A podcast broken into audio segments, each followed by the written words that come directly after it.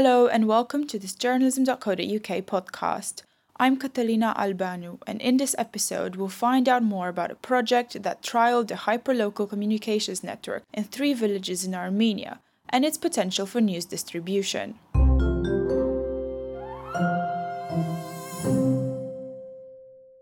The aim of the project, called CAST, was to introduce alternative sources of media in a highly politicized region as well as provide an alternative network to villages where data coverage is patchy and the cost of a good internet connection is quite high. CAST was a partnership between the University of Central Lancashire, Impact Hub Yerevan, and the WeCaster platform. 26 devices were installed in three villages in Armenia, in places where people were most likely to spend a longer period of time, such as bus stops, healthcare centres, or community meeting places people could then connect to this new network from their mobile phones. Clare Cook, co founder of the Media Innovation Studio at UCLAN, explains CAST is a project which is based in Armenia in three quite remote villages Lernapat, Kamalis, and Leshazan, and it's a project using Wi-Fi proximity broadcasting. And what we've tried to do is set up a village connectivity system which serves news and information to those communities that might not otherwise have access to digital tools and online material very easily. What we found was a lot of people have the latest mobile phones, but they can't often afford the connectivity that's associated with 3G. A report has also been published detailing the aims, the workflow, and the conclusions of the project, based on data gathered from two of the three villages where the pilot ran. According to the report, between June 2016 and December 2016, nearly 5,000 articles were served from seven participating news and information providers, including 520 videos and over 12,000 images, totaling 22 gigabytes of data. Testing the technology behind such a network and the availability of data insights on how people interact with it were also key components of the project. One thing that we set out to really look at was the uh, capacity of decentralized technologies. Um, it's very telling at the moment with the changes that are going on with Facebook's algorithm that there is a real hunger for an alternative way of distributing news. It's ironic in a lot of ways that we've all become completely accustomed to going up to the internet, to Facebook and Google to find all our information. But in doing so, we're obviously passing all that activity, that data, all those behaviors to um, a couple of, of internet gatekeepers and giants who now in, increasingly own and control much of what we do and much of what publishers can do. So, what we wanted to see was whether or not we could serve alternative data insights to those news publishers. And in doing um, the project around Wi Fi proximity, what it allowed us to do was put devices um, on which was news content in very local settings. So, a local bus stop, um, in some areas, just a pile of stones where people would perhaps uh, hang out in the shade, um, or a local health centre, the municipality buildings. And what we were able to do was actually pinpoint what content was being uh, consumed where. So that allowed us to actually drill down to create completely new data insights around news consumption. So we can actually say that one piece of content was particularly po- popular at the school first floor building, but it but as uh, perhaps a different type of content was um, popular at a bus stop. Uh, and publishers don't actually have access to that degree degree of detail uh, when they use um, the big powerhouses of the internet like Google and Facebook. You've, you've, you've only got so much control about what data you can find out about consumption. It was always really important to get the communities on board, and Impact Hub Yerevan used their local knowledge to really reach out to some villages to find out whether or not they wanted to be part of the project um, and how they saw the communication network be able to uh, improve digital literacy and perhaps even combat a digital divide uh, amongst those villages. Impact Hub Yerevan were also always very clear that Um, although technology is freely available in Yerevan, um, in fact, they're really trying to lead um, Armenia in many ways around technical technology.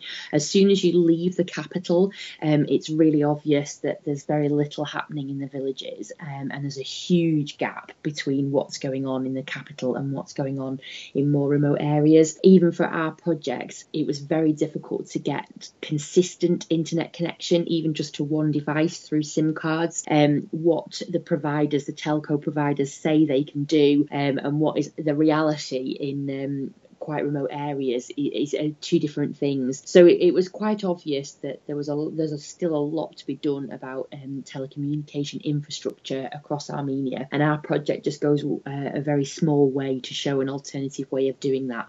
The project wanted to test whether a more hyperlocal news network could replace the way local news usually travels in the villages by word of mouth, and how people's habits would adapt to checking the network alongside or instead of their usual media diet.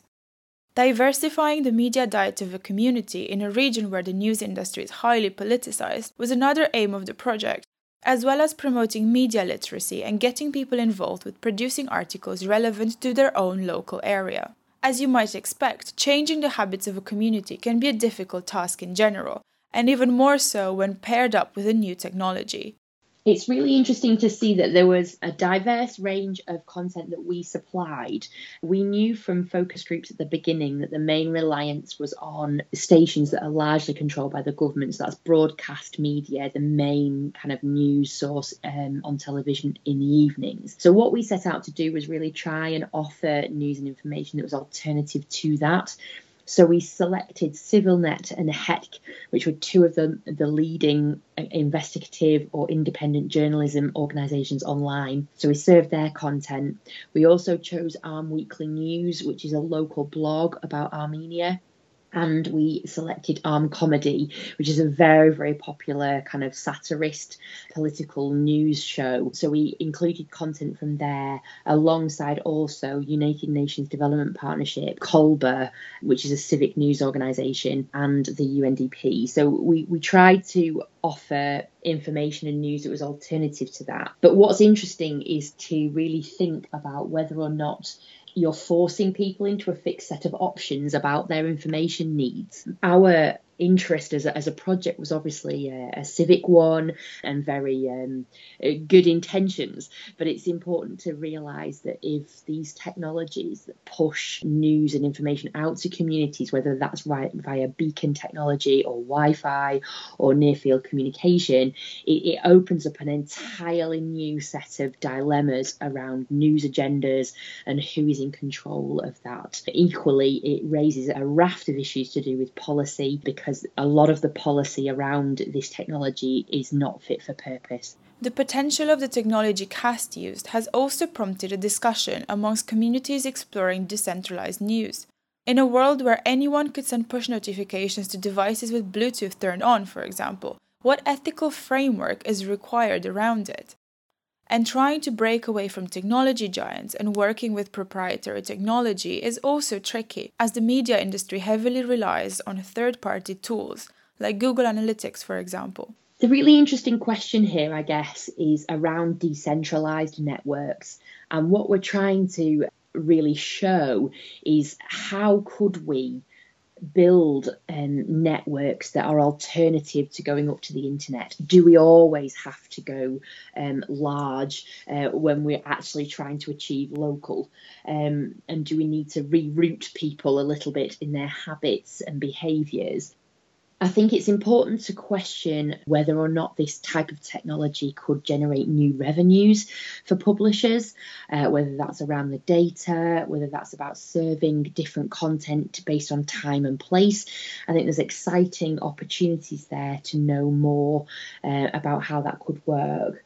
Um, it's also important to question uh, how journalism should be produced for those different environments. So, whether or not we actually have to change the rules of storytelling based on these emerging technologies. There's a growing community very interested in pop up networks, in mesh networks, whether that's the Commotion Project, GoTenna, Open Wireless, uh, Local News, even to some extent the Free Basics program. Lots of questions really raising up about decentralised networks and, and where the future could lie. You've been listening to the journalism.co.uk podcast. The full report, available on the Media Innovation Studio website, covers all the numbers on news consumption as part of the project. Hi everyone, Caroline from journalism.co.uk here. Just before you go, I wanted to remind you about our next Newsrewired event at Reuters in Canary Wharf, London. We have tons of fantastic speakers lined up, ready to talk about their latest projects and the tools they've been using to engage with audiences in 2018. And we'd love for you to join us on the day. So get your diaries out, mark the 7th of March with a red marker pen, and head to newsrewired.com for your ticket. And if you're feeling like you could do with a bit of training to further develop your digital journalism skills, you can choose to attend one of two full day workshops on the 8th of March with a Newsrewired Plus ticket. Don't say we don't spoil you. Take care now, and we hope to see you in a few weeks.